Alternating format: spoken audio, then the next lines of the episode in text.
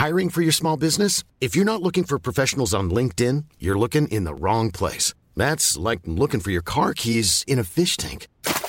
LinkedIn helps you hire professionals you can't find anywhere else, even those who aren't actively searching for a new job but might be open to the perfect role. In a given month, over 70% of LinkedIn users don't even visit other leading job sites. So start looking in the right place. With LinkedIn, you can hire professionals like a professional. Post your free job on linkedin.com slash people today. C'est avec un immense plaisir que je vous parle d'une marque que j'affectionne tout particulièrement, Mama Hangs. Mama Hangs a les produits qu'il te faut en tant que maman allaitante. La brassière et le soutien-gorge d'allaitement absorbant. Ils sont conçus dans un tissu bien spécifique pour l'occasion, aka le micromodal, qui absorbe, sèche vite et te permettra d'éviter toute odeur, et ce en restant au sec. Tout ça veut dire que si comme moi tu as des fuites de lait d'un côté quand le bébé tête de l'autre, adieu coussinet d'allaitement qui se font la malle et bonjour brassière ou soutien-gorge qui tiendra toute la journée. Et ce n'est pas fini. Le petit nouveau de la collection, c'est le body, qui a les mêmes talents absorbants en s'ouvrant à l'avant avec des aimants trop pratiques. Ici, on ne se passera plus de ces produits top quali, beaux et confortables. Alors merci Mama Hanks de soutenir le podcast depuis si longtemps. Et si tu veux en savoir plus, rendez-vous sur leur site mama-hanks.com et avec le code MILCHECKER, tu bénéficieras d'une jolie et rare remise de 15% sur ta commande.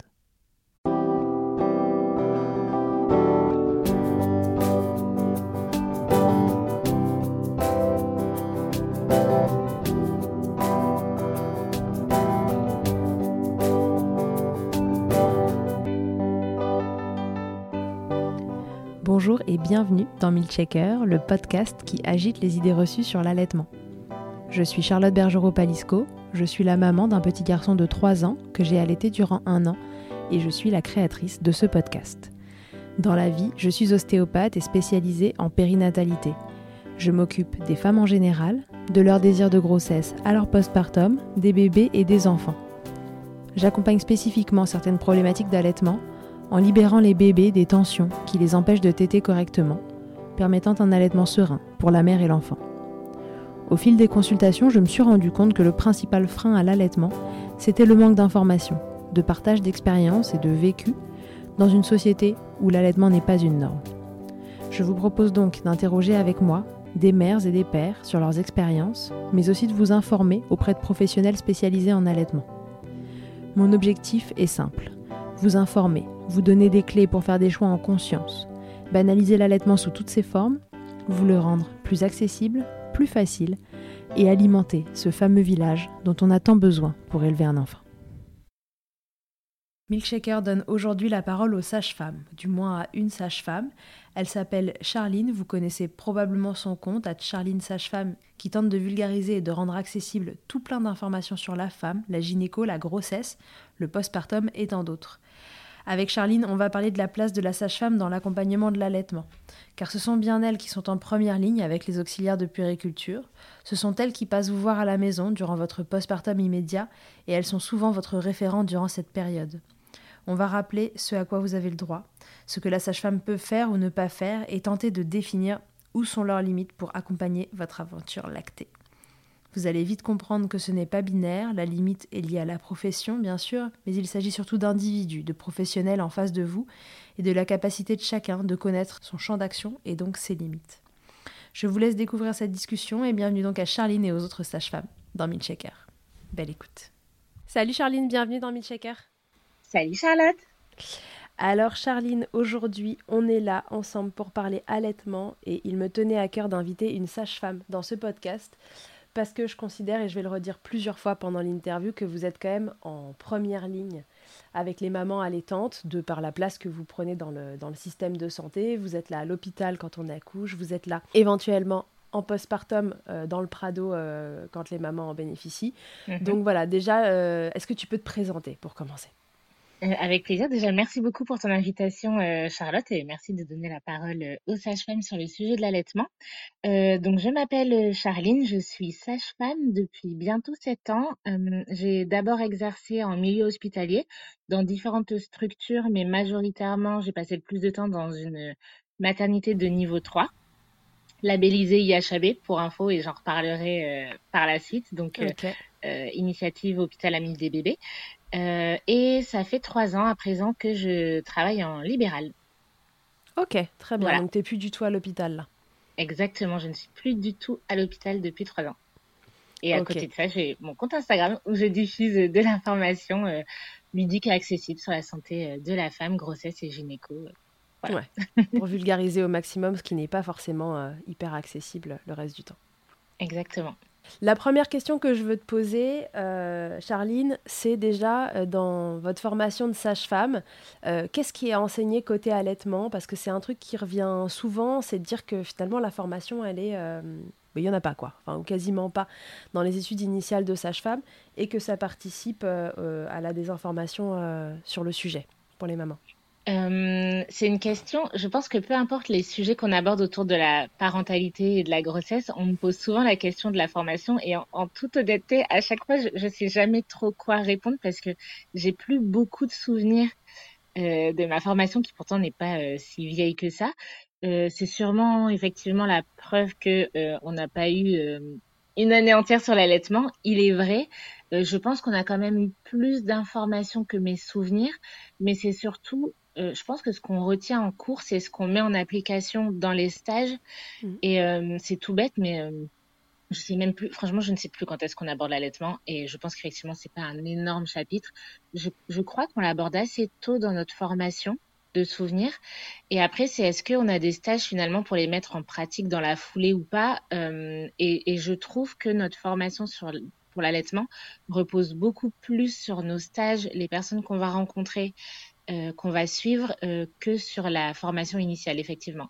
Et pourtant, la théorie, elle est, euh, elle est essentielle et, on n'apprend pas tout en cas clinique, mais, mais voilà. Donc, j'ai plus énormément de souvenirs. Je pense qu'effectivement, comme c'est de toute façon ce qui ressort de beaucoup de monde, elle est pas suffisante. Moi, mon souvenir, c'est d'avoir vraiment appris sur le terrain en tant que stagiaire, mais aussi en tant que sage-femme parce que le souvenir que j'en ai, donc toujours prendre avec distance hein, ce que je dis, vu que je n'ai pas fait toutes les écoles de sage-femme de France, bien mhm. évidemment. Euh, le souvenir que j'en ai, c'est que quand on est étudiant de sage-femme, on est tellement stressé euh, d'être à jour sur des, des suivis pathologiques, diagnostiqués des choses graves, que peut-être qu'effectivement l'allaitement n'a pas autant de de notes de noblesse que, que d'autres sujets. Parce qu'il y a une autre solution que l'allaitement, parce qu'il y a toujours euh, cette solution biberon et, et lait infantile, enfin les euh, préparations commerciales pour nourrissons. Tu penses que c'est pour ça que, que c'est du coup moins important dans l'esprit? Hum, je pense que globalement, c'est pas tellement par rapport au biberon, mais je pense que c'est, euh, en fait, on apprend presque, on est capable de prendre en charge des situations graves, mais les situations de la vie communes qui peuvent paraître assez banales finalement, même pour une étudiante sage-femme, bah écoute, cette patiente, elle souhaite allaiter ou elle souhaite donner le biberon, euh, bah finalement, on est peut-être moins au clair. Je vais donner un autre exemple. Euh, un pédiatre va être hyper au fait euh, sur quelque chose de grave, mais tu vas lui dire, bah mon bébé, il a un bouton là sur la joue, est-ce que c'est grave? Bah sûrement que non. Mais tu vois ce que je veux dire? En fait, je trouve qu'en tant que soignant, on est vraiment préparé à, à prendre en charge fort heureusement des choses très graves, très urgentes, et, et parfois les problématiques euh, finalement moins, moins graves euh, en termes de... Ouais, de risques vitaux. Exactement, c'est le mot que je cherchais, merci. Eh bien, passe un peu de côté et le risque, c'est qu'on en oublie bah, finalement que cette personne-là qui vient d'accoucher, ce couple-là qui est jeune parent, en fait là, aujourd'hui, leur problématique la plus importante, bah, c'est que le choix de l'alimentation qu'ils ont choisi se passe bien. Euh, et, et, je pense que c'est peut-être plus cette notion-là, tu vois, où en tout cas moi je, je sens que j'ai pas été suffisamment imprégnée de ça euh, dans mes études et que je l'ai finalement plus découvert au contact des femmes.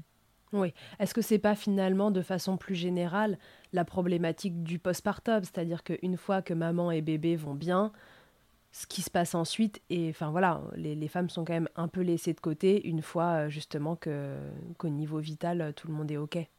Je, je, pense que ça joue. Je pense que ça joue. Euh, ouais. ouais c'est ce postpartum qui est pas tout à fait assez bien considéré et l'allaitement en fait partie. En partie, mais tu vois, il y, a ce côté si c'est pas grave et que le pronostic vital n'est pas en jeu, et, euh, euh, c'est pas si simple dans alors j'allais dire c'est un peu la bonne excuse, mais ça joue quand même euh, dans le rythme quotidien des consultations, des rendez-vous, etc. De là se poser et se dire en fait nous en tant que soignants, c'est je trouve que c'est difficile parfois de se dire nous en tant que soignants, je sais pas par exemple cette patiente elle vient aux urgences euh, pour quelque chose qui pour nous n'est pas grave, de s'arrêter en tant que soignant et de se dire attends en fait cette patiente si elle vient aux urgences c'est que derrière même si nous factuellement ce qu'elle a n'est pas grave, derrière il y a quelque chose de très important Et, euh, et, en fait, euh, l'allaitement, pour moi, c'est un exemple de, plein d'autres choses, de, euh, plein d'inquiétudes qui ne mettent pas du tout en danger la santé euh, de nos patients et qui sont pas forcément considérées parce qu'on est parfois très dans le médical pur et dur. Voilà, là, c'est des énormes généralités que je, que je balance, mais on va avoir le temps de nuancer. Mais, euh, Non, mais je pense que c'est assez clair. C'est le fait que vous avez euh, des sujets à traiter euh, qui sont plus urgents, plus vitaux que l'allaitement en lui-même, et que du coup, noyé dans cette, dans cette somme de problématiques-là, l'allaitement perd un peu des, des, lettres de noblesse parce que, bah parce que ça reste secondaire à côté d'une maman qui a un pronostic vital qui est engagé ou un bébé de la même façon voilà, je pense que ça se noie dans les infos et que c'est à force des rencontres et des expériences et d'entendre les femmes où on se dit non, non, mais attends, là, euh, là, parlons-en. Ouais, là, parlons-en, il y a vraiment un sujet. Moi, je dis toujours avec l'allaitement, tu vois, que ce qui est embêtant, c'est pas les pros qui savent pas, c'est les pros qui savent pas mais qui croient savoir. Je dis hmm. toujours que c'est eux le principal problème et euh, je, je, je, dis, enfin, je, m'applique ça à moi-même. Tu vois, je suis sortie de mes études d'ostéopathie. Euh, j'avais euh, fait euh, deux, trois trucs concernant la pédiatrie. Et hum, on m'avait fait croire, finalement, parce que je pense que mes, professeurs eux-mêmes pensaient savoir, mais on m'avait fait croire que je pouvais prendre en charge correctement un nourrisson à la sortie de mes études, hmm. ou même une femme enceinte, alors que je trouve que c'est absolument faux et qu'il me manquait beaucoup trop d'informations, qu'elles soient théoriques ou pratiques, pour les prendre en charge. Alors, est-ce que ce serait un peu pareil pour vous à la sortie de vos études, à savoir l'allaitement, voilà, c'est quand même un truc où on vous dit, voilà, donc du coup tu sais accompagner la maman allaitante, et du coup tu te retrouves dans la posture de celui qui croit qu'il sait alors qu'il ne sait pas, ou est-ce que quand même on vous dit, bon là par contre il va vous manquer des infos, allez vous former en plus Ce que moi j'aurais aimé qu'on me dise à la sortie de mes études. Euh, c'est une bonne question. Euh, c'est une bonne question. Je réfléchis. Je pense quand même que au sortir de nos études, mais vraiment, en fait, je, pense que là, pour le coup, le, niveau d'information qu'a une sage-femme au moment du diplôme sur l'allaitement peut être extrêmement variable d'une sage-femme à l'autre. Donc c'est compliqué de répondre de manière générale. Je pense qu'il est possible, effectivement, d'avoir suffisamment d'infos euh, de par les rencontres qu'on a faites, de mhm. par les soignants qu'on a, qu'on a suivis. Euh, c'est tout bête, hein, mais l'un de nos premiers stages dans nos études de sage-femme, c'est avec les auxiliaires de puériculture. Euh, et ben, c'est des personnes qui clairement sont hyper présentes euh, pour l'allaitement. On a des stages aussi souvent en, où là on se retrouve avec des allaitements de prématurés. Et, donc toutes les questions de stimulation de la lactation avec un bébé peut-être qui peut pas prendre le sein, enfin tu vois, on est confronté à ça. Et ça dépend aussi beaucoup des lieux de stage et tout simplement de l'organisation des services dans lesquels on, fait des stages.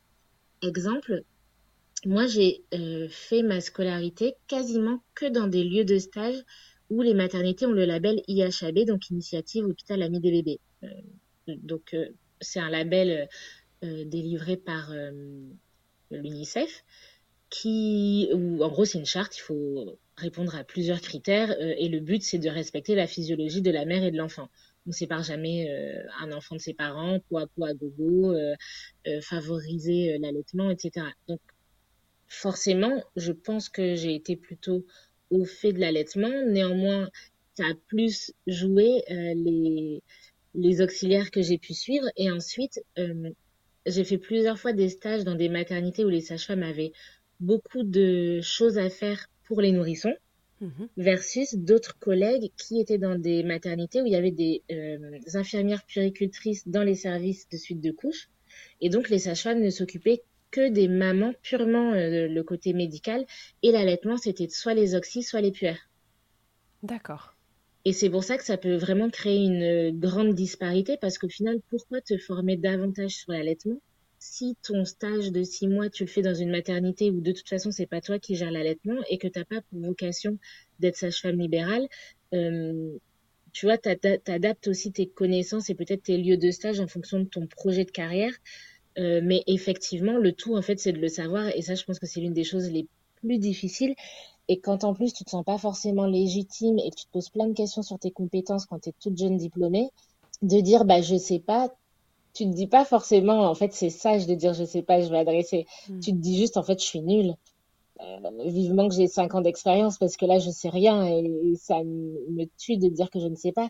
Et effectivement, je pense que c'est un super conseil et, et c'est quelque chose que j'aurais aimé intégrer euh, quand je quand j'étais étudiante sage-femme ou jeune diplômée, c'est que c'est pas une honte de dire qu'on ne sait pas, c'est pas une honte de demander un avis aux collègues. Et moi, j'avais l'impression qu'une bonne sage-femme, c'était une sage-femme qui savait, alors qu'effectivement, une bonne sage-femme, c'est une mm. sage-femme qui est capable de dire quand elle ne sait pas. Ouais, mais le problème, c'est que pour dire ça, il faut savoir qu'on ne sait pas. Ah bah, c'est le, grand, c'est le grand problème du savoir. ouais, et c'est, je pense, toute la problématique, c'est que, enfin, moi, je crois pas trop. Euh, en le fait que les gens euh, donnent volontairement euh, des, informations erronées. Je pense qu'ils pensent savoir et qu'ils font de ça de façon super bienveillante, mais que malheureusement on est aussi sur un sujet, l'allaitement, mais comme la parentalité en général, où, où tout le monde a son avis finalement, bercé par les propres idées reçues dans, dans lesquelles il a évolué, qu'elles soient... Euh, Enfin, que ce soit côté pro ou côté perso, et que bah voilà, on, quand on arrive, ben, qu'on soit ostéo, sage-femme ou tout ce qu'on veut dans ce milieu-là, on est aussi, qu'on le veuille ou non, bercé par, ce, par les trucs dans lesquels on a baigné. Et, euh, et, si la formation ne nous permet pas de nous dire ça, c'est. Il y a beaucoup de choses à savoir là-dessus, donc ça nécessite d'aller faire des formations complémentaires. Ben, si on nous le dit pas, encore une fois, on peut pas le savoir. On Bien sûr. confiance à nos profs. Donc du coup, euh, euh, il faut savoir qu'on ne sait pas quoi. Et ça, c'est, je pense, la grande ouais, Mais c'est hyper juste ce que tu soulignes. Je pense que l'une des choses que j'entends le plus chez les patientes que je vois en postpartum, c'est franchement, le séjour en maternité, c'était épuisant parce que tout le monde avait des discours différents.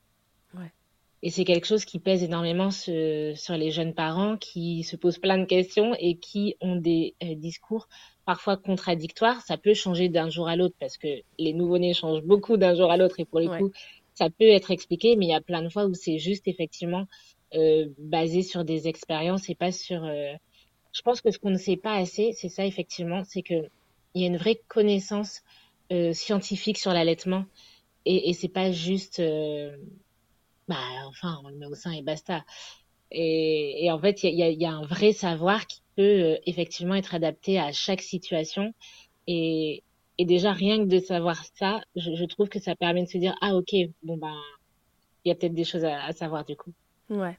Alors du coup, ça me fait enchaîner sur euh, une question que je voulais te poser. Selon toi, euh, quelles sont les informations essentielles que les sages elles devraient avoir en leur possession, toutes autant qu'elles sont, euh, tu vois, qui pourraient être données dans cette formation initiale, pour ne pas désinformer justement les parents et protéger l'allaitement. C'est parce que quand on sait, voilà, quelles infos, derrière, c'est le moment où on sait aussi quand est-ce qu'on réadresse. Complètement. Bah, tu vois, ça, ce que je vais te dire, c'est des choses euh, que moi j'ai apprises euh, effectivement quand j'étais déjà diplômée, parce que dans la maternité où j'ai travaillé le plus longtemps, euh, il y avait plusieurs consultantes en lactation, que ce soit des sages-femmes ou des oxy dans le service de suite de couche, et on avait même des protocoles sur l'allaitement, ce qui peut paraître extrêmement bizarre. Et je sais que certains se disaient non mais attends, des protocoles sur l'allaitement. Ben, en fait, ça permettait de s'appuyer sur des choses factuelles et des facteurs de risque pour se dire, en fait, tant qu'on n'a pas ça, il n'y a pas de nécessité de compléter.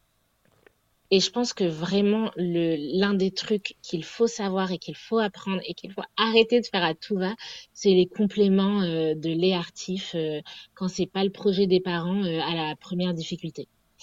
Hmm. C'est vraiment l'une des choses qui foire l'allaitement le plus vite parce que euh, parce que la, la base de l'allaitement, c'est euh, pour avoir plus, il faut stimuler plus, pour avoir moins, il faut stimuler moins.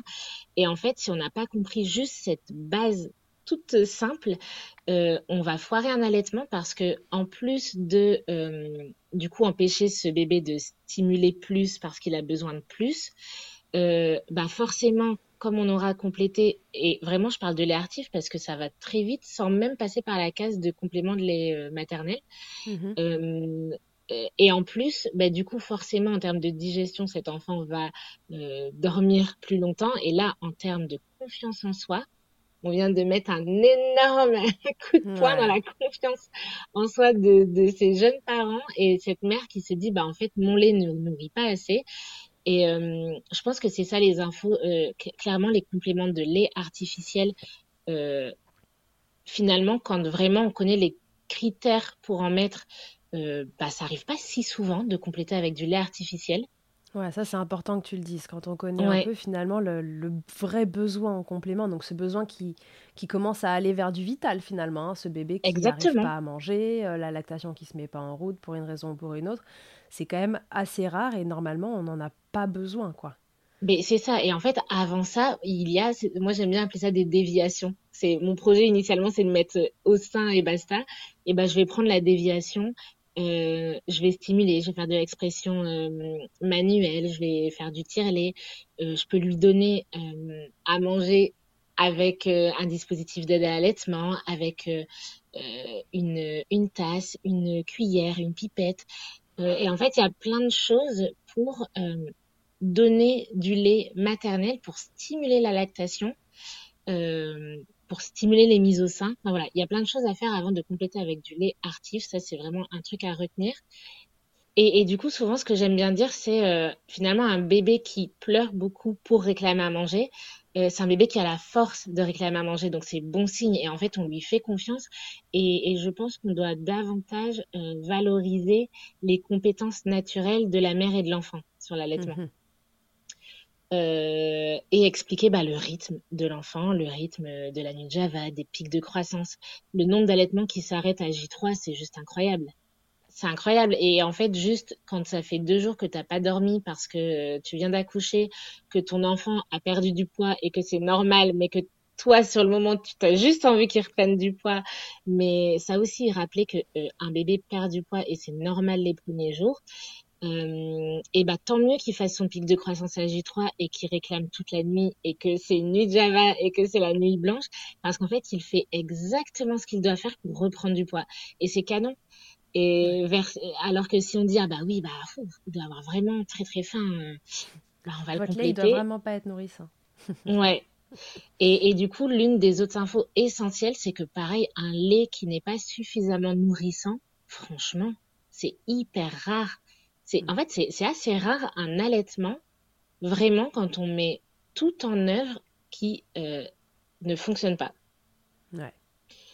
je dis pas forcément un allaitement au sein Mhm. 100% au sein, mais par contre un allaitement 100% au lait maternel, euh, dans la mesure de si c'est tous les jours le choix euh, de la mère, si ça ne met pas en danger sa santé mentale, enfin voilà, avec tous ces points de vigilance là, euh, bah en réalité, si si tout- toutes les planètes sont alignées, il est souvent possible que l'allaitement soit euh, 100% au lait maternel. Ouais. Est-ce qu'on peut dire aussi, comme donc là la première info c'est vraiment euh, voilà c'est rare d'avoir à donner des compléments de lait euh, de préparation commerciale pour nourrissons Mhm. et puis euh, est-ce que le, le deux- la deuxième chose importante ce serait de dire euh, c'est pas censé vous faire mal? Oh oui, c'est juste. Merci de le dire.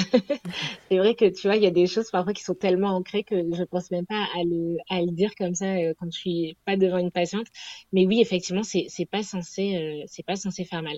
Si ça fait mal, c'est qu'il y a un truc à corriger, une position à corriger, euh, de la mère, de l'enfant, des choses à vérifier chez l'enfant, dans la position de sa bouche, la position de sa langue. Juste, on se dit pas, bon, bah, c'est tout, c'est comme ça. On, cherche des solutions. Par contre, il est vrai que comme c'est pas forcément aisé de trouver des solutions et que euh, je vais donner l'exemple des, freins de langue restrictifs, on en parle de plus en plus, c'est pas si évident et ça peut demander de l'expérience d'en diagnostiquer. Euh, par exemple, moi, je sais que ça fait partie des choses que je ne sais pas si je suis capable d'en diagnostiquer. Pourtant, j'ai eu une formation, mais en toute honnêteté, je, je me sens pas hyper à l'aise avec ce sujet. Et ce qui est compliqué euh, également, d'un côté, c'est parfois compliqué de dire je ne sais pas. Ce qui est compliqué de dire qu'on ne sait pas, c'est quand on ne sait pas non plus à qui adresser. Ouais. selon l'offre de soins autour de soi, ben parfois tu te retrouves, euh, c'est dur de dire à quelqu'un, bah franchement, je ne sais pas. Et là, euh, dans les 50 km autour de nous, je ne sais pas à qui vous adresser. Oui, oui là, ça rajoute un niveau de difficulté, en effet. Mais avant, avant même ça, si on parle juste de la maternité, une des problématiques qu'on a sur l'histoire de, de compléter et des douleurs, c'est que les bébés, ils doivent, euh, idéalement, sur un accouchement par voie basse qui se passe bien et sans complications, euh, maman et bébé doivent sortir de la maternité en général à J3. Ça peut être un petit peu différent, j'imagine, dans les, dans les maternités privées, etc.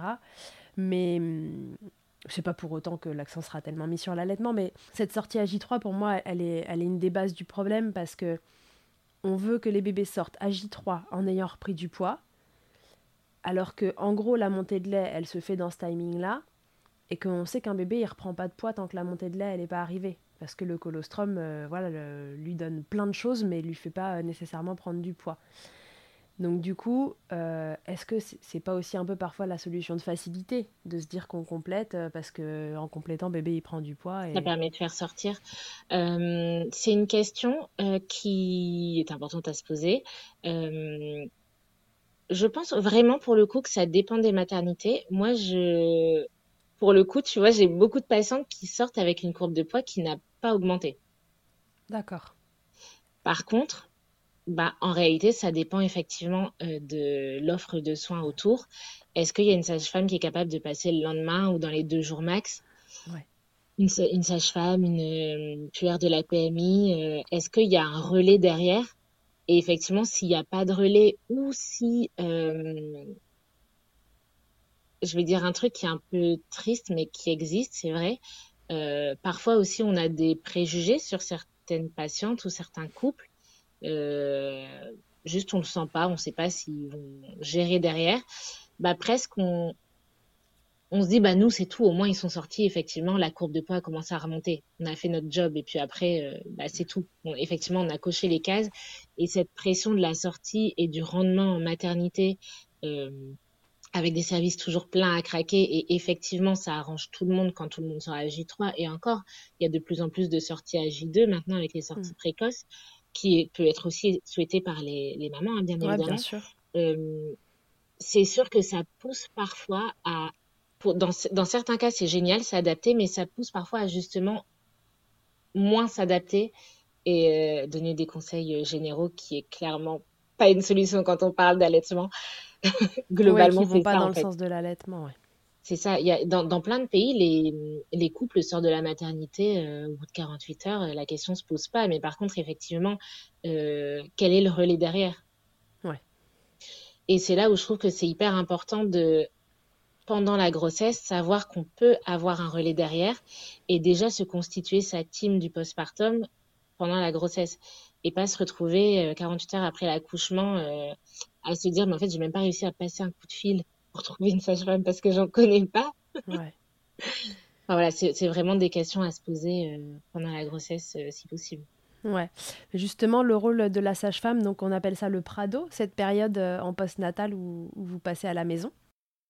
Alors, en réalité, si on veut être exact, le terme Prado, c'est un dispositif de la Sécu mmh qui veut dire programme genre d'accompagnement au retour à domicile, un truc comme ça. Euh, et donc le Prado, ça existe, enfin ce terme-là existe pour d'autres services que la maternité. D'accord. C'est le principe de créer un lien hôpital-ville. D'accord. Et donc en fait, même si le Prado n'existe pas, il est possible d'avoir des visites à domicile. Le terme Prado, en fait, on l'utilise pour tout et c'est pas et c'est pas faux. Mais c'est juste pour dire que s'il y a personne de la Sécu ou s'il y a aucune sage-femme de la maternité qui vous parle d'une visite d'une sage-femme à domicile, c'est pas que vous n'êtes pas éligible, c'est juste qu'on vous en a pas parlé et que vous avez le droit vous-même d'en faire la demande. D'accord, ok, très bien. Donc du coup, dans ces passages à la maison que vous effectuez, il y en a, rappelle-nous, il y en a combien À quoi justement on peut euh, avoir droit euh, Avoir droit alors là aussi, je vais, je vais essayer d'être précise, mais c'est des choses presque pour les patientes qui, comment dire, j'allais dire qu'il est, qui, qui vont pas forcément parler. Enfin, je vais expliquer. Parfois, on entend qu'on a le droit à deux visites. en réalité, deux visites, qu'est-ce que c'est? C'est en termes de cotation pour la sage-femme, quand elle passe la carte vitale, il y a deux visites qui sont rémunérées d'une certaine manière. Passer ces deux visites, on est beaucoup moins rémunéré. C'est clairement presque une perte d'argent de passer à domicile. Par contre, il est possible que de quand même gagner de l'argent en cotant euh, une consulte pour la maman, une consulte pour le bébé. Bref, ça c'est finalement des, des préoccupations qui ne devraient pas intéresser les, bien sûr les, patients. Hmm. C'est très euh, soignant, euh, enfin ça dépend du soignant, mais c'est pour ça qu'en fait parfois on dit juste ces deux visites. Parce qu'en réalité, c'est un peu le nerf de la guerre. On galère tous à gagner de l'argent en tant que sage-femme et euh, passer une heure pour gagner 20 euros, ce n'est, enfin 20 euros brut, donc 10 euros, ce n'est pas possible. C'est juste clairement impossible. donc finalement, tout ça pour dire que en réalité, en pratique, qu'est-ce qu'il faut retenir pour une patiente? C'est qu'il n'y a pas un vrai nombre limite. Si vous avez besoin d'une sage-femme, euh, si elle vous dit qu'elle ne peut pas passer, en fait, c'est plus elle de son organisation, de son ressort ou de ses habitudes. Parce que une sage-femme euh, s'organise comme elle veut, elle n'est pas tenue de faire des visites à domicile si elle n'en fait pas. Euh, mais, mais par contre, vous avez le droit de demander de voir une sage-femme en postpartum à domicile ou au cabinet, mhm. ce qui est parfois plus simple aussi de se déplacer, euh, en tout cas pour trouver une sage-femme disponible. Il euh, n'y a pas de nombre limite. C'est juste que euh, sur au moins deux rendez-vous, vous êtes sûr de ne pas avancer les frais? selon les sages-femmes, les régions, les habitudes, potentiellement également jusque J12 du postpartum. Euh, vous êtes toujours en 100% maternité. Et c'est pas pour autant qu'après vous êtes laissé pour compte. Vous avez le droit euh, à G18 après la naissance, une question allaitement, prendre un rendez-vous avec une sage-femme. Et si vous n'avez pas de sage-femme qui est disponible pour une, visite à domicile, eh bien, voyez si vous pouvez vous déplacer au sein de son cabinet. Euh, c'est pas la même chose en téléconsultation, mais n'empêche que ça peut parfois faire avancer, débloquer des choses le temps d'avoir un rendez-vous en présentiel, d'avoir une consulte euh, à distance. Donc en fait, il n'y a pas de vrai nombre limite. On est en France. Euh, c'est remboursé à 100%, à part peut-être les sages-femmes à Paris qui ont le droit de faire du dépassement d'honoraires vu le prix des loyers. Mais sinon, en fait, tout au long de sa vie, une femme peut faire appel à une sage-femme. Si c'est pour parler de son allaitement, et eh ben c'est pour parler de son allaitement. Si c'est pour parler de sa déchirure, c'est pour parler de sa déchirure. Mais en fait, elle a le droit. Notre limite, ça va juste être par rapport au suivi du poids du nourrisson si c'est le suivi pur du poids, là, généralement, nos compétences, elles s'arrêtent à un mois de vie. Mm-hmm. Mais il y a toujours ce truc de, bah, en réalité, si tu une question sur l'allaitement euh, à un mois et demi, bah, bien évidemment, tu peux venir euh, voir la sage-femme et on reparle de tout ça. Et finalement, euh, encore une fois, toutes les sages-femmes ne font pas tout. Donc, en fait, juste contacter la sage-femme à côté de chez vous et demandez-lui, bah voilà, est-ce que vous, vous faites mais encore faut-il savoir que vous pouvez vous permettre de demander. Et ça, les, patients ne pensent pas forcément à juste appeler et dire bah, est-ce que ça vous le faites Est-ce que. Bah non, en fait, elle se dit juste qu'il n'y a personne. Et c'est faux, il n'y a pas personne. D'accord, ok. Et alors, du coup, le... clair. si, si, c'est clair. Non, non, ça veut dire que, en fait, voilà, si vous avez un besoin, il y a toujours une sage-femme euh, qui sera disponible euh, autour de vous. C'est, Exactement. Il en est comme ça. Vous, c'est, un droit que vous avez d'avoir des visites, euh, que ce soit chez vous ou que ce soit au cabinet, qui sont prises en charge. Voilà. C'est ça. En gros.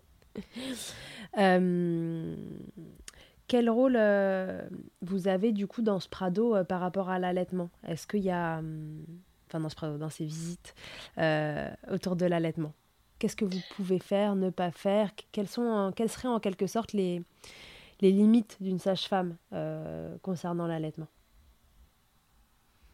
Euh, quelles sont nos limites? Euh, bah, C'est une bonne question. J'allais dire que notre but dans ces visites, visites postnatales, c'est vérifier euh, l'examen médical de la mère, l'examen médical de l'enfant, son poids et donc son alimentation. Finalement, notre but, c'est de vérifier que tout va bien, donner des conseils s'il y a besoin d'en donner et réorienter effectivement si ça va pas. Dans ces cas-là, si ça va pas, je pense au cas des euh, pertes de poids importantes euh, supérieures à 10% du poids de naissance. Dans ces cas-là, on continue pas le suivi à domicile, on adresse à l'hôpital. Euh, ce qu'on vérifie aussi, c'est, et ce, donc même si on peut donner des conseils sur l'allaitement, hein, c'est tout, une perte de poids trop importante, on, on réadresse pour des taux de jaunisse trop importants, on peut réadresser également à l'hôpital. Et après, sur l'allaitement, bah finalement, j'allais dire, tant que la sage-femme qui est en face de sa patiente, dans la circonstance de sa patiente, est capable de l'accompagner, ben, elle l'accompagne et presque sa limite, ça va être euh, de ne pas trouver de solution. Ben, dans ces cas-là, on, adresse euh, à des collègues, à des consultants en lactation. Euh, je pense que c'est surtout ça la limite. C'est encore une fois, bah là, je suis, je me sens bloquée dans les conseils que, que je donne et je trouve pas de solution. Oui, encore une fois, tout en prenant en compte le projet de la mère, à savoir euh, si jamais elle a envie d'allaiter, euh, toujours essayer de trouver le chemin pour éviter euh, les compléments et éviter une mise en péril de cet allaitement. Donc quand on se sent cancé, c'est là qu'on réadresse, comme dans tout métier d'ailleurs. Tu nous as parlé de la jaunisse du bébé. Et ça tombe bien parce que je voulais te poser une question à ce sujet-là. C'est comme c'est encore une fois vous qui êtes en première ligne en postpartum. Moi, ça m'arrive de voir arriver des loulous au cabinet euh, qui ont le fond d'œil un peu jaune, etc., qui éventuellement sont un peu euh, voilà, euh, au sein. Alors souvent, je dis, voilà, quand est-ce que vous passez votre sage-femme ou quand est-ce que vous la revoyez euh, pour qu'on puisse vérifier ça? Bon, bah, je la vois demain. Bon, bah, parfait, super. Et là, je me, je décharge sur vous. Mais c'est un vrai sujet, la jaunisse, parce que dans, dans l'allaitement, ça peut être un facteur comme on dit, bah, pas favorisant, mais l'inverse, un facteur qui embête l'allaitement. Mhm. Euh, est-ce que tu peux nous rappeler comment ça fonctionne et, pourquoi c'est un truc à vérifier, sans pour autant que bébé soit en danger? Oui, bien sûr. Euh, donc, pour rappel, la jaunisse, est-ce que, est que tu sais ce que c'est la jaunisse? Moi, j'adore expliquer ce que c'est parce que je trouve que c'est incroyable. C'est un défaut de produit de, d'évacuation de bilirubine.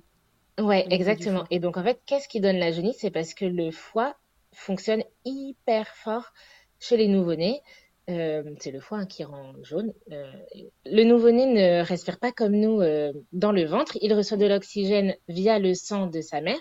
Et donc, les globules rouges, qui sont ces cellules qui ramènent l'oxygène vers les muscles, etc., sont des globules rouges de fœtus. Une fois qu'il naît, il respire bah, comme nous maintenant avec ses poumons et donc il a d'autres globules rouges qui amènent différemment l'oxygène vers nos organes. Et donc, il a plus besoin de ces globules rouges de fœtus et donc il doit les dégrader. Et quel est le foie, quel est l'organe qui dégrade euh, dans le corps? Eh bien, c'est le foie.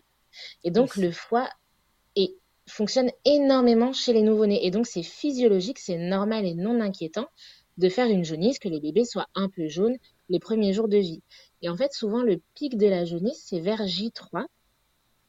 Et c'est pour ça que souvent, euh, euh, la sortie se fait à J3 ou si la sortie se fait à J2, on veut un contrôle de la jaunisse à domicile à J3 pour vérifier que au moment du pic, on soit hors zone de risque. Euh, et, après, donc, on arrive au pic à J3 et cette jaunisse, selon les enfants, donc elle monte plus ou moins, hein, eh elle peut aussi descendre parfois assez lentement et facilement sur plusieurs jours. L'enfant peut rester euh, avec un teint ictérique, donc avec cette ictère, sans que ce soit grave. Par contre, c'est à surveiller. Et quels sont les signes rassurants face à une jaunisse quand on sait que le taux était bon à J3 C'est justement un bébé qui prend du poids, un bébé qui élimine bien, euh, qui remplit ses couches, qui a au moins euh, 4 pipis par jour avec des couches qui pèsent et des selles qui ont changé de couleur. C'est incroyable. Les urines, les selles sont jaunes. La jaunisse aussi, magnifique. Versus un enfant qui a un teint un peu jaune, on se dit bah oui, bon, comme beaucoup de nouveau-nés, mais son, taux était bon. Mais effectivement, il est un peu hypotonique et pas très vaillant au sein. Euh, et bah là, on se dit bah forcément, si ne mange pas beaucoup, euh, il ne va pas beaucoup éliminer et donc ça peut entretenir sa jaunisse et donc il reste plutôt hypotonique et en fait c'est un cercle vicieux. Euh, dans ces cas-là, il est vraiment important, en lançant l'alimentation, l'allaitement, la lactation, euh, en fait, on peut corriger tout le problème parce que du coup, euh, l'enfant gagne des forces, mange mieux, stimule plus, hmm. élimine plus, élimine plus sa jaunisse et ainsi de suite. Donc effectivement, il y a un, vrai lien entre jaunisse et allaitement. Ouais, donc c'est pas inquiétant, mais il faut vraiment que qu'à côté le système, l'alimentation se mette en route, quoi. Exactement. En gros, un bébé qui ne prend pas beaucoup de poids, euh, n'est pas très vaillant au sein et garde un teint jaune longtemps. Euh... I'm Sandra, and I'm just the professional your small business was looking for. But you didn't hire me because you didn't use LinkedIn jobs. LinkedIn has professionals you can't find anywhere else, including those who aren't actively looking for a new job but might be open to the perfect role, like me. In a given month, over 70% of LinkedIn users don't visit other leading job sites. So if you're not looking on LinkedIn, you'll miss out on great candidates like Sandra. Start hiring professionals like a professional. Post your free job on linkedin.com/people today.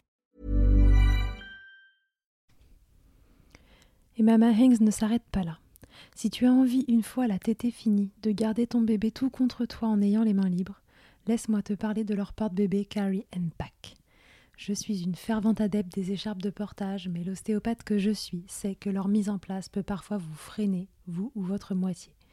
Mais aussi ô combien le portage peut être indispensable pour certains bébés. Chez Mama Hanks, pas de compromis. Le porte-bébé Carry and Pack est en fait un vêtement confortable que tu enfiles comme un t-shirt et dans lequel ton bébé va pouvoir venir se lever tout en respectant sa position physiologique, l'enroulement de sa colonne, l'écartement de ses hanches, ainsi que le dégagement de ses voies respiratoires, grâce à des systèmes de serrage des pans de tissu. Ce tissu, justement, il est tout doux. En coton bio, certifié GOTS, le tout est dessiné à Biarritz et fabriqué au Portugal. Tu pourras l'utiliser de la naissance jusqu'aux 10 kg de ton bébé, de quoi t'assurer un certain nombre de câlins collés serrés. Ici, on n'a utilisé que ça pour bébé numéro 2. Pour toutes les infos, tutoriels et découvrir leur gamme de vêtements de portage, ça se passe toujours sur le site mama-hangs.com et tout pareil, avec le code MILCHECKER, tu bénéficieras d'une remise exceptionnelle de 15%. Euh, Parlez-en, euh, oui, effectivement, voyez votre sage-femme euh, pour vérifier tout ça. Il y a sûrement un truc à ajuster. Ok, très bien. Revenons un petit peu en arrière euh, et, et reposons-nous la question de pendant la grossesse. Euh, Mhm. ce qu'on dit beaucoup, euh, pareil, quand on commence à connaître un petit peu de choses à l'allaitement, c'est que finalement les mamans, elles auraient besoin de recevoir ces informations essentielles, à savoir que bon, globalement, les compléments, il y en a que rarement besoin, qu'un allaitement, c'est pas censé faire mal, ces choses-là, qu'il faudrait qu'elles reçoivent ces, ces conseils-là pendant la grossesse. Moi, Mhm. j'ai le souvenir, tu vois, que ma sage-femme, euh, pendant, le, pendant les cours de préparation à l'accouchement, il y avait un cours de préparation au postpartum et puis un cours de préparation à, à l'allaitement. Et j'ai un souvenir d'informations dedans, bah, en fait, de plein d'informations, mais pas de ces informations-là. J'ai un, souvenir de euh, qu'on m'explique ce que c'est qu'un bout de sein, ce que c'est qu'une coque, euh, euh, la lanoline, euh, comment s'en tartiner toute la journée, etc. Bon, en gros, je vais être honnête, ça donnait pas vraiment envie d'y aller. On se disait quand même que ça avait l'air d'être une sacrée galère. Mais donc déjà, est-ce que ce cours de préparation à l'allaitement, il fait partie de, ces cours euh, qu'on peut avoir avec la sage-femme. Est-ce que c'est dépendant de la sage-femme avec qui on fait la préparation? Et s'il y est, est-ce qu'il y a euh, bah, un programme déjà établi finalement, où les sages-femmes sont complètement décisionnaires dans ça? Euh, les sages-femmes sont complètement décisionnaires de, des cours qu'elles donnent. Par contre, effectivement, quand on fait des séances de prépa à la naissance en donnant des infos théoriques, on a quand même des objectifs à atteindre euh, qui sont pas sortis de nulle part. hein. Même euh, la Haute Autorité de Santé a un list- listing euh, d'objectifs à atteindre. Par contre, effectivement, on n'a pas, euh, en gros, on n'a pas un protocole, genre, voilà, vous faites de la prépa, voici ce que vous devez dire sur l'allaitement. C'est vraiment chaque sage-femme qui fait son programme et donc chaque sage-femme qui constitue, avec les connaissances et les formations qu'elle a, son programme sur l'allaitement. D'accord. Euh, pour le coup, tu vois, c'est hyper intéressant ce que tu dis.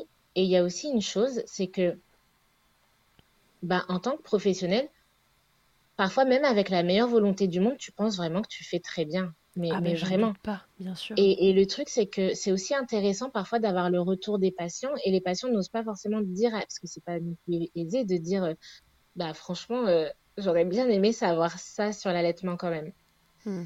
Et, c'est toujours enrichissant et, euh, vraiment avec euh, bienveillance et d'adulte à adulte, on peut se permettre euh, en postpartum ou peut-être quand on revoit sa sage-femme en rééduque du périnée, dire ah bah, bah tel tel sujet, je trouve qu'on l'a pas suffisamment abordé, je me sentais pas suffisamment prête à. Et nous, on sait que de toute façon, il y a aussi des choses qu'on dit qui sont parfois oubliées par les patients ou euh, ou tant que t'es pas confronté, tu te rends pas compte de la mesure de l'importance de ce que la sage-femme est en train de dire, ce qui est aussi une, une vérité. Donc il y a des deux, il y a des infos sûrement qu'on ne donne pas assez. Et ça, ça dépend de chaque sage-femme. Et, euh, et, vraiment, pour la plupart, on est très euh, ouverte au retour. Et c'est comme ça qu'on apprend et qu'on se nourrit aussi. Il y a aussi des infos qu'on donne et euh, qui passent complètement à l'as. Mm-hmm. Il y a les deux. Et, et au moins, euh, même, tu vois, si on donne des infos, s'il y a plusieurs patients qui nous disent, bah ça, franchement, j'aurais bien aimé le savoir, et qu'on se dit, bah pourtant, je l'ai dit, bah c'est peut-être que s'il y a plusieurs personnes qui nous le disent, euh, bah peut-être qu'on doit réinsister dessus parce qu'on le disait, mais en fait, on se rend compte que ça passe pas assez. Donc vraiment, le retour des patients est hyper intéressant là-dessus parce que effectivement, on n'a pas un protocole national de voilà ce qu'il faut à tout prix dire, voici les attentes des patientes sur le cours sur l'allaitement. Oui, et puis encore une fois, tout ça est soumis à personne dépendant en fonction de ce qu'elle a appris, euh, de ce dans quoi elle est baignée, de ce qu'elle a euh, construit ou déconstruit comme idée, etc.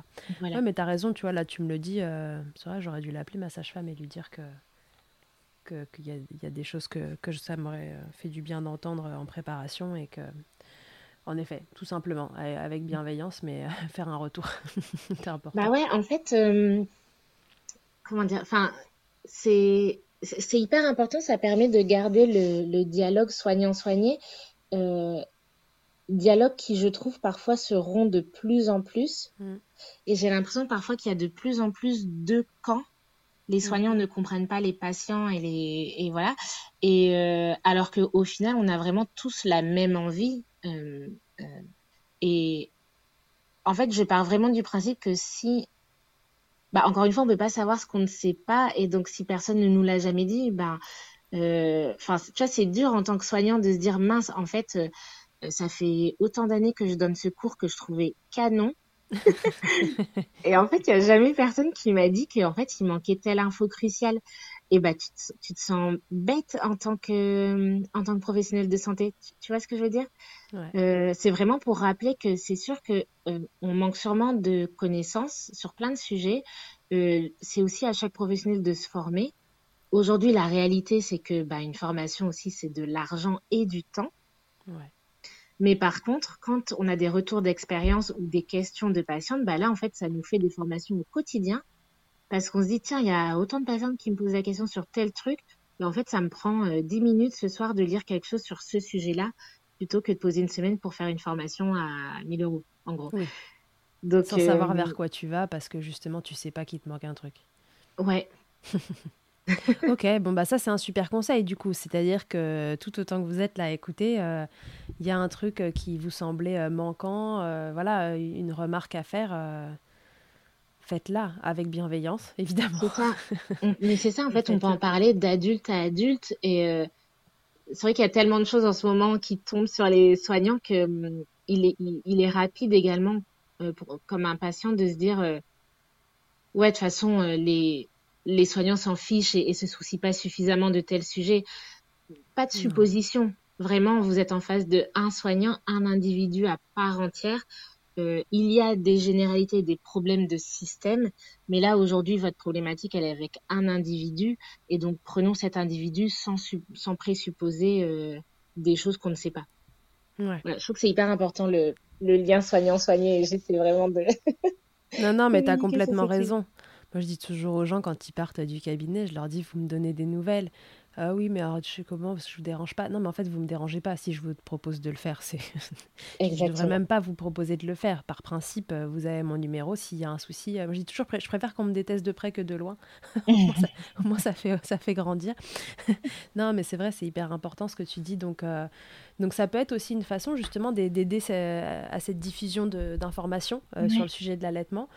Euh, et puis parce qu'on y reviendra après, mais voilà, malheureusement, on sait que votre métier aujourd'hui est vachement brassé, que vous avez une somme de choses à faire dans des conditions un peu déplorables. Donc, euh, comme tu le disais tout à l'heure, ça, VS, les choses vitales, voilà, on ne peut pas non plus mm. de vous demander d'être partout. Euh, ok, ok. Euh, je voudrais qu'on reprenne quelques situations. Si tu as par exemple, tu vois, des, des, exemples dans tes patientes, etc.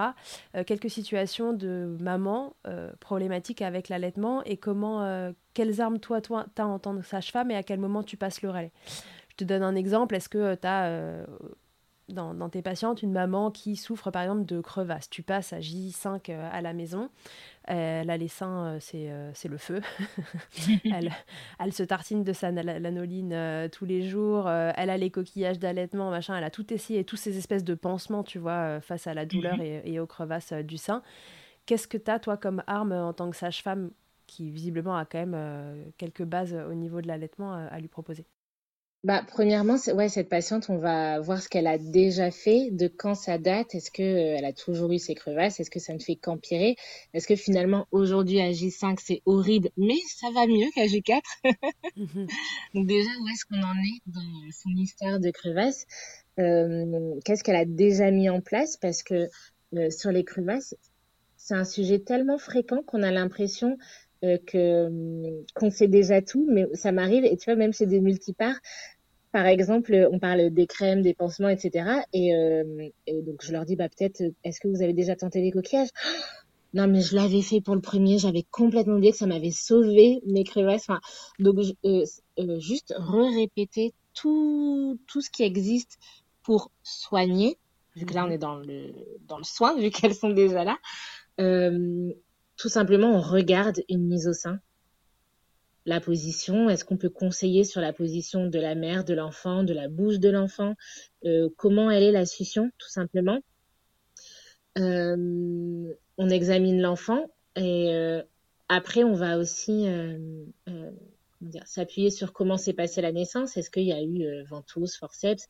Moi, ça m'arrive souvent, tu vois, justement, je ne dis pas ça pour te brosser dans le sens du poil, mais ça m'arrive souvent euh, sur des, des crevasses persistantes euh, d'adresser à des ostéos. Euh, mais oui, parce qu'un bébé qui est tout coincé, niveau crâne, niveau mâchoire, c'est un bébé qui serre la bouche parfois c'est fou comme euh, en 24 heures je vois une différence et, moi je suis là avec mes conseils et, parfois les patientes je sens qu'elles euh, qu'elles ont envie d'appliquer tous les conseils qu'on leur donne la crème la position le truc et je leur dis mais allez voir euh, l'ostéo je repasse trois jours plus tard. Vous avez pris rendez-vous? Ah bah j'ai oublié d'appeler. Et et t'es là genre franchement franchement la solution est là. Donc Ouais, mais c'est vrai que c'est là que hum, le problème, tu vois, ce spectre de à l'allaitement ça fait mal, les crevasses, enfin moi on me l'avait presque annoncé comme un truc qui de toute façon allait se passer, tu vois. Enfin, mmh. c'est on te dit euh, ah non mais l'allaitement ça fait mal et puis les crevasses c'est l'enfer, mais en fait c'est pas normal d'avoir des crevasses. On n'est on pas censé avoir mal. Encore une fois, on n'est pas censé se faire manger le sein comme ça, littéralement. Donc du coup, elle leur dire que ok, mais il y, a une solution derrière. Là, tous ces, tous ces pansements, ils sont top et il faut vous les conseiller parce que la crevasse maintenant, elle est là.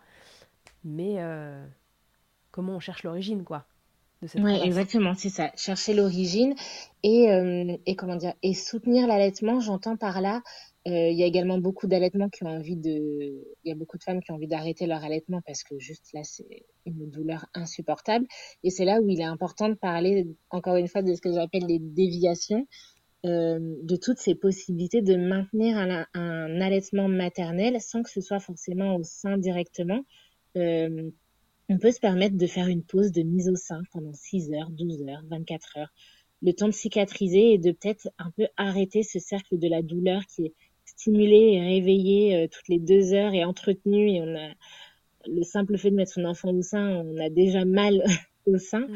Euh, et il est possible de donner euh, son lait autrement qu'en biberon, euh, si vraiment là on sent qu'on va arrêter l'allaitement parce qu'on n'arrive plus à mettre son enfant au sein. Et donc vraiment, on a pour moi ce rôle de soutien et je trouve qu'il y a beaucoup d'allaitements qui en fait juste s'arrêtent parce qu'on ne dit pas en fait là il peut avoir une solution voici ce qu'on peut faire enfin toujours encore une fois en suivant le, projet du couple hein. mais euh, mais juste être soutenu en disant ok là franchement euh, c'est pas normal ce que vous vivez, mais ça c'est pas pérenne. Il y a des solutions. Euh, persister, on se revoit dans deux jours. Hmm. Et en fait, notre rôle, il est là aussi. Entendre toutes les craintes, toutes les questions, y répondre. C'est, tu vois, j'ai encore vu une patiente là, ça faisait six semaines qu'elle avait accouché. Un allaitement, franchement, enfin, une warrior, elle a tenu bon jusqu'au bout. Elle a failli arrêter pendant pendant mes vacances. Parce que son médecin généraliste lui a dit, eh, franchement, non, mais en fait, donner des compléments de lait euh, de préparation commerciale. Elle est allée en pharmacie pour en acheter. Et c'est la pharmacienne qui l'a vu euh, venir chercher ses pansements, ses trucs, son tirelet, son truc, qui lui a dit mais non, c'est pas votre projet, n'arrêtez pas. Vous... Enfin là, franchement, ce que vous avez, vous tenez bon et tout. et elle a continué. Et, et, ça, et ça, ça, se passe bien. Et en fait, il y a énormément d'allaitements qui s'arrêtent parce qu'on parce qu'on dit bah ouais ouais c'est la merde d'arrêter. Oui, et puis parce que la solution, il y a une solution de facilité, quoi, qui n'est pas une solution pour l'allaitement, mais qui est une solution pour que, pour que bébé soit nourri quand même, quoi. Exactement. du coup, on a tendance à se, à se, à, se ranger vers ça, parce qu'on veut des solutions le plus vite possible pour tout le monde, quoi. Malheureusement, l'allaitement, c'est la solution la plus rapide, n'est pas souvent celle qui va dans le sens euh, d'un allaitement maternel. c'est ça. Euh, ok, et du coup, à quel moment euh, tu réfères? pareil, enfin, on va pas pouvoir faire de généralité pour toutes les sages-femmes, puisque chacune avec sa formation peut aller jusque là où, où, elle veut. Mais par exemple, tu vois, tu me disais tout à l'heure, moi sur les problématiques de frein, etc., je... c'est un truc où je me sens pas, où je me sens pas apte à, à diagnostiquer. à quel moment, tu vois, sur cette maman qui a des crevasses, tu réfères? Bah, alors déjà, je vais dire une chose très pratico-pratique, mais selon le temps que j'ai à lui accorder. Mmh c'est tout bête, mais il faut aussi savoir dire, en fait, franchement, là, ce que je peux lui proposer, c'est, c'est pas suffisamment soutenant en termes de dispo. Mmh. Euh, donc là, c'est, pas euh, un suivi pathos, c'est juste référer à peut-être quelqu'un qui sera plus disponible que moi aussi. Mmh euh, bien évidemment, on va vérifier que ça ne s'infecte pas. Et ça m'arrive sur des problématiques, euh, et encore, ouais, c'est exactement ce que tu as dit, ça va dépendre aussi de chaque sage-femme et comment, euh, voilà, jusqu'où elle se sent d'aller. Moi, ça, je trouve que c'est intéressant aussi parfois d'avoir, même si on sent qu'on peut gérer et qu'on a le temps, pour le coup, euh, quand on a des consultantes en lactation dans le coin, j'aime bien quand je sens qu'on commence à accumuler un peu les problèmes et que c'est un peu laborieux pour s'en sortir, même si on est sur la bonne voie. Euh, en fait, c'est là où je me dis, euh, il y a quand même beaucoup de points. Et, et, même si je pense être sur la bonne voie, bah finalement, le regard de la personne qui aura spectre de solutions sûrement plus large. Quand je me dis, il y a peut-être un truc que je loupe, mais je sais pas y répondre à cette question vu que j'ai pas toutes les infos j'aime bien référer et prendre un, autre avis dans ces cas-là quand je me dis j'arrive pas à savoir si je loupe un truc ou si là euh, tout ce que j'ai proposé c'est bien. Ouais, donc finalement quand ça se complique quoi, c'est-à-dire que si au démarrage on a euh, une maman, on reprend l'exemple des crevasses, mais qu'il y a une position qui est pas bonne, euh, un bébé qui était un peu tendu, etc.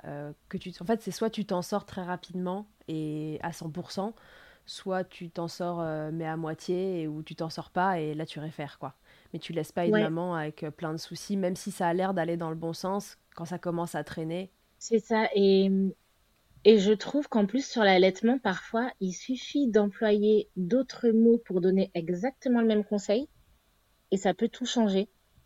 Et je trouve que quand ça traîne un peu, euh, avoir un autre avis, et franchement, parfois, ça donne la personne donne exactement les mêmes conseils que j'ai donnés, mais moi, ça me rassure dans le sens, ok, j'ai rien loupé. Donc pour moi, ce n'était pas un rendez-vous qui servait à rien. La patiente, ça la rassure en disant, ok, deux personnes disent la même chose. Donc vraiment, ce qu'on est en train de faire, on est sur la bonne voie. Et le but de référer, parfois, l'autre personne ne va pas apporter de nouvelles solutions et c'est pas pour autant qu'elle n'apporte rien parce qu'une expertise en plus, euh, ça soutient l'allaitement aussi. Oui, parfois, euh, juste avoir un double avis, une seconde personne qui vient confirmer la première chose, euh, en effet, ça rassure la maman, ça tamponne le fait qu'elle est sur la bonne voie, qu'elle peut continuer comme ça et qu'on est bon. Donc non, ça peut être rassurant et très soutenant pour l'allaitement, je suis assez d'accord avec toi. Donc très bien, voilà, euh, c'est parfois demander un nouvel avis, parfois parce qu'on s'en sort pas. Donc voilà, le meilleur conseil que, que tu pourrais donner finalement à, à une sage-femme qui, bah, qui peut-être sait pas qu'elle sait pas, Mais si elle écoute cet épisode maintenant, elle, saura qu'éventuellement elle peut avoir des, des, manques dans ce domaine-là. C'est lui dire, euh, voilà, finalement, un, deuxième avis n'est jamais mauvais à prendre. Donc, euh, si la maman peut le faire et qu'il y a quelqu'un de disponible euh, autour, pourquoi s'en priver, quoi? Exactement. C'est ça. En fait, en fait pourquoi, pourquoi ne pas dire bah voilà, la semaine prochaine, je suis un peu moins dispo, bah peut-être euh, aller voir une consultante en lactation, demander à la PR de PMI de passer. Et en fait, à force d'avoir euh, des deuxièmes avis qui vont toujours dans votre sens aussi, ou qui apporte quelque chose, on apprend aussi comme ça parce que du coup, ça nous permet aussi d'avoir les, conseils de nos collègues. Ok, très bien. Donc euh, on revient à ce qu'on disait tout à l'heure. On sait aujourd'hui que hum, la difficulté pour les sages-femmes de faire euh, dans des conditions correctes, j'entends, leur travail euh, concernant l'accompagnement des naissances. Alors est-ce que ça, tu penses vraiment que ça participe au fait qu'il y a un manque d'informations concernant l'allaitement? Parce qu'encore une fois, ce serait le sujet de trop. Tu vois, dans, le spectre des choses que vous avez à faire et dans les conditions dans lesquelles on vous impose, entre guillemets, de le faire. Quelle place peut avoir l'allaitement euh, là-dedans? Euh, C'est pas une question euh, simple, je trouve. Est-ce que c'est le sujet de trop? En fait, on a tellement, tellement effectivement de sujets, tellement, enfin, quand, tu penses, on peut suivre une patiente en gynéco, en rééduc, en prépa, en faire les suivis. Enfin, vraiment, on a tellement de motifs différents de consultation sur une même journée, euh, que ce soit à l'hôpital ou en libéral, qu'il y a presque tous les sujets sont de trop. euh, je pense que c'est intéressant. Là, je vais plus m'adresser, enfin, pour le libéral. C'est intéressant de se dire est-ce que je peux vraiment tout faire? Est-ce que je peux vraiment être compétente partout? Est-ce que j'aime tout faire? Et, c'est là où parfois c'est difficile de se dire en fait j'ai les compétences, j'ai le droit de suivre et quelle sage-femme je suis si je dis bah franchement moi je propose ça mais euh, par contre les suivis allaitement en toute honnêteté j'adresse c'est tout bête hein. alors il peut avoir une part d'ego il peut avoir aussi une part de bah mince je suis peut-être pas une sage-femme accomplie parce que je, parce que j'arrive pas à utiliser 100% de mes compétences de sage-femme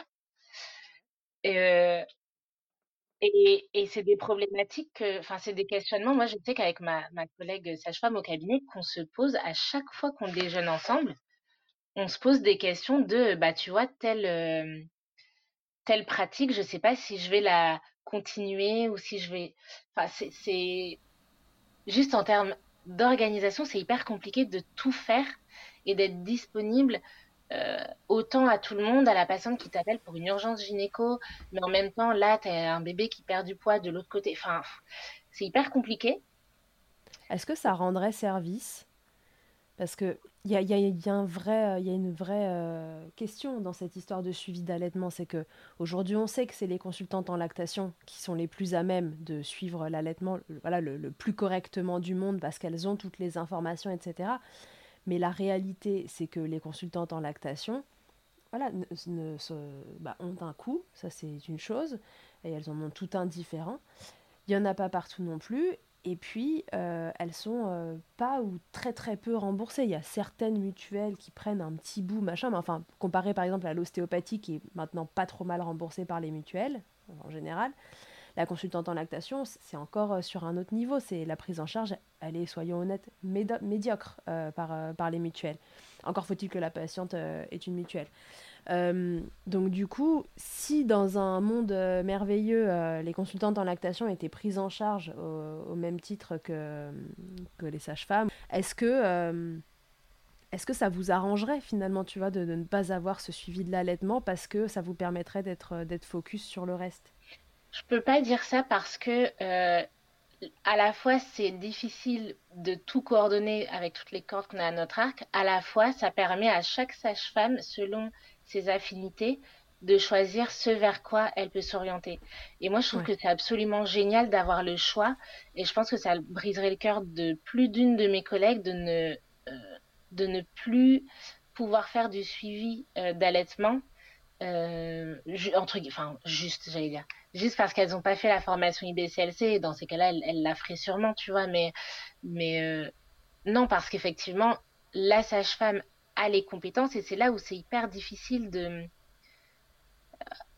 c'est hyper difficile parce qu'on est, on passe tout le temps de l'individu, d'une profession au professionnel. Bien sûr. La profession de sage-femme n'est sûrement pas suffisamment informée, mais par contre, je pense à la sage-femme qui est hyper informée, hyper documentée, sans avoir passé euh, le diplôme d'IBCLC.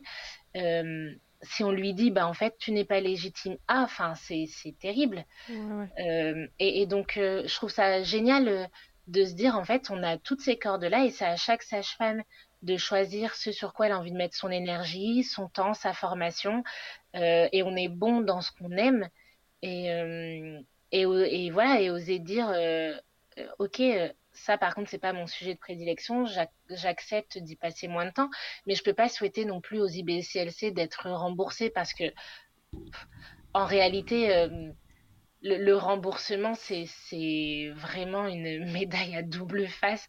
C'est absolument génial pour les patients et, on a un système de soins euh, formidable pour ça, mais c'est terrible pour les professionnels. On se rend bien compte là, euh, les psychologues pour qui, euh, à présent, euh, on peut demander, euh, je crois, cinq séances remboursées. c'est en fait c'est terrible. Aujourd'hui, ils ont le choix de se conventionner ou pas, et plein le feront pas parce que parce que sous motif d'être soignant et de vouloir rendre service, on devrait accepter de gagner 9 euros de l'heure. Enfin, 9 euros dans la poche, hein, après les charges, les trucs, les machins. Et, et donc le remboursement, en fait, c'est terrible parce que parce que je, ne peux pas le souhaiter aux gens. Moi, tous les jours, je peste, enfin, le remboursement, mais à d'autres tarifs, quoi. moi, tous les jours, je peste sur les tarifs de la Sécu. Donc, euh, c'était plus dans l'esprit de se dire, euh, est-ce que pour vous, pour, euh, enfin, pour toi, par exemple, qui connaît, qui connaît tes limites et qui sait quand est-ce qu'il faut que tu renvoies vers une IBCLC, est-ce que fréquemment il y a un frein de ce côté-là, tu vois, pour les patientes? C'est un frein qui peut être fréquent et dans ces cas-là, euh, n'oublions pas qu'il y a la PMI hein, quand même. On a mm. la protection maternelle infantile avec euh, que ce soit des sages-femmes ou des puères qui peuvent passer euh, régulièrement. c'est également un super soutien. Et finalement, moi, ce que j'aime bien dans le fait qu'il y ait plusieurs choix comme ça, bah, c'est que ça peut aussi s'adapter à différents profils enfin, en toute honnêteté, j'ai pas de réponse euh, tranchée sur le sujet. je suis désolée, il y a plein de sujets où je suis pas très tranchée. Hein. Non, non, mais il y a aucun souci. Il y a aucun souci. ouais, je, te, posais la question parce que je, me disais que, en effet, on dit que vous manquez de formation, etc. Mais nécessaire, vous n'avez pas nécessairement le, le temps d'aller euh, vous former dans le, dans le spectre de choses que vous, allez à faire, que vous avez à faire. Effectivement, se former, euh, ça a un coût. Et puis encore une fois, faut-il savoir que, qu'on a besoin d'aller se former? Enfin, tout ça, ça met quand même euh, euh, plein de barrières pour un métier qui, qui pourtant est en première ligne sur ce sujet-là. Et comme tu le disais, c'est peut-être pas nécessairement vital, mais à un instant T, pour un couple, maman-bébé et, pour un couple parental, ça peut être un peu le sujet numéro un, quoi. Mais, c'est ça, et en même temps, il y a... En même temps, ne sont pas rares ne l'oublions pas, les sages-femmes extrêmement bien formées sur l'allaitement. Donc, mm. c'est possible. C'est vraiment individuel que, au niveau individuel que ça se passe, quoi. Donc, euh, bah oui, c'est ça. Peut-être qu'en fonction de, votre projet, c'est à réfléchir quand vous êtes enceinte, mais en fonction du projet que vous avez, demandez à votre sage-femme, voilà, à quel point elle a envie de, de, s'impliquer euh, là-dedans. Euh, est-ce que c'est un sujet qui la botte, qui la botte pas? Parce que on a, on a le droit de dire qu'un truc ne botte pas. Moi, typiquement, euh, désolé s'il y a des sportifs qui nous écoutent, mais les sportifs, ça me botte pas. J'irai pas me former sur le sujet. Et quand j'en ai un qui débarque au cabinet, qui s'est perdu euh, dans un centre dédié à la femme et à l'enfant, voilà, je lui dis que voilà, je, je, sais faire dans les faits, mais s'il y a une spécificité, ben, je l'adresse à un collègue euh, parce, que, bah, parce que voilà, ça me botte pas. Donc on, on a le droit de pas être à fond sur tous les sujets. Le tout, c'est de savoir qu'on n'y est pas, quoi. Ouais. Encore une fois. Ok. Et du coup, euh, en parlant de formation, si jamais on a des sages-femmes qui nous écoutent et qui ont envie justement d'aller euh, se former un peu sur l'allaitement, qu'est-ce que toi, tu, est-ce qu'il y a des formations qui sont accessibles pour vous euh, que tu peux conseiller? Donc, bah, forcément, la formation de consultante en lactation, mais au-delà de ça, sans devenir consultante en lactation, il existe des, des organismes de formation dédiés aux, aux sages-femmes. Les plus connus, je sais pas si je donne les noms. Bah si, je pense. Bon, les plus connus, il y a la DCO, euh, Médic Formation, qui propose des formations. Euh, il y a également l'Association nationale des sages-femmes libérales qui propose des formations. Mhm. et puis on a des, c'est important de, de, savoir, de se rappeler qu'on a donc celles qui sont sage-femme libérales, elles le savent depuis un moment, mais quand on est jeune sage-femme libérale, on ne le sait pas forcément qu'on peut euh, avoir des, des aides euh, pour financer les formations. Euh, et si toutefois vous êtes sage-femme hospitalière et vous avez envie de vous former, euh, c'est vrai que quand on est à l'hôpital, euh, si l'hôpital ne nous paie pas la formation, c'est rare qu'on fasse des formations en plus parce que ça prend du temps et de l'argent. Donc c'est sûr que c'est de l'argent. Par contre, c'est important de rappeler que ça peut être déductible des impôts si vous, êtes en frais réels. Donc c'est aussi des, choses à prendre en compte. Ok, super. Et ce que j'ai envie de conseiller pour les personnes qui n'ont pas forcément le temps et l'occasion de se former, ça vaut pas une formation, mais par contre, c'est vrai que d'écouter des podcasts comme le tien, par exemple, des, euh, des témoignages de femmes allaitantes, ça permet toujours de gagner en expérience parce que à chaque fois qu'on est face à une patiente dans la vraie vie, on apprend de ses retours. Et quand on multiplie les expériences, même si c'est pas dans une discussion, mais juste à l'écoute d'un podcast, par exemple, euh, ça fait extrêmement grandir dans dans sa mmh. pratique. Donc c'est pas une forme, ça n'a pas vocation de former, mais quand même, tu interviews des personnes compétentes sur des sujets donnés. Et c'est vrai qu'aujourd'hui, euh, il est possible aussi comme ça, de manière euh, disponible et gratuite, euh, de en tout cas d'entendre des, des récits qui peuvent vraiment casser des idées reçues. Donc c'est de l'or aussi. Oui, tout à fait. Oui, je ne peux que vous conseiller d'écouter Milkshaker dans son intégralité. Vous avez donc 58 euh, épisodes là, au moment où, où on tourne celui-là. Non, mais il y en a plein avec des expertes. Et c'est vrai que j'ai interrogé beaucoup de consultantes en lactation. Là, je voulais donner la parole euh, euh, aux sages-femmes parce qu'encore une fois, je, pense vraiment que, qu'on le veuille ou non, vous, vous êtes en première ligne. Et c'est peut-être pas vous qui êtes détentrice de l'intégralité du savoir sur l'allaitement, mais il se trouve que c'est vous que les patientes rencontre de façon systématique et euh, voilà, on, a euh, profondément besoin que vous soyez euh, au fait des, des, grandes lignes parce que si vous êtes au fait des grandes lignes, en effet, au moment où on commence à patauger, on sait qu'on peut réadresser et, et voilà, connaître son champ d'action, c'est c'est l'assurance de ne pas désinformer quoi. Et je pense que c'est ça dont souffre le, principalement l'allaitement. Ouais. Euh, voilà, j'ai fini avec mon interrogatoire euh, inquisiteur pour savoir ce que vous pouvez faire et, ne pas faire. Euh, est-ce que tu as envie de rajouter quelque chose, Charline, sur, sur tout ça je pense que bah, du coup, je vais, c'est pas ajouter des choses, mais je vais insister sur un point. Ce que j'ai vraiment envie de conseiller aux personnes qui souhaitent allaiter, c'est de donc effectivement se former en anténatal, euh, faire la prépa à la naissance, euh, de prendre pleinement la responsabilité de s'informer. Personne ne mhm. peut le faire pour vous. Par contre, effectivement, vous pouvez pas forcément savoir que les infos données par la sage-femme ne sont pas complètes. Euh, donc ça, prendre la responsabilité de votre de votre information et aussi profiter de la grossesse pour créer votre team du postpartum comme tu as dit, en fait, osez demander à la sage-femme dans quelle mesure vous allez me suivre pour l'allaitement. Essayez de voir selon votre personnalité. Bah, moi, je suis plutôt du genre à, franchement, si elle peut passer une fois par semaine, ça me va parfaitement ou non, j'ai pas besoin de quelqu'un qui passe aussi souvent. Et comme ça, en fait, vous prévoyez déjà tout ça. Vous avez les numéros de téléphone pendant la grossesse. Ce sera beaucoup plus simple ensuite en postpartum. Euh, Essayez également pendant la grossesse de voir si autour de chez vous il y a des réseaux, par exemple, euh, euh il y a la Leche League euh, dans certains endroits qui a des réunions une fois par mois avec des femmes allaitantes. Enfin, il y, a des choses comme ça qu'on peut euh, trouver, des groupes de femmes mmh qui allaitent pour, enfin voilà, vraiment anticiper, préparer. N'oubliez pas que même si l'allaitement est naturel, c'est pas forcément inné. ouais c'est important de le rappeler. Et, euh, et, une dernière chose, intégrez votre partenaire dans tout ce qu'on vient d'expliquer. Ouais. Parce que, voilà.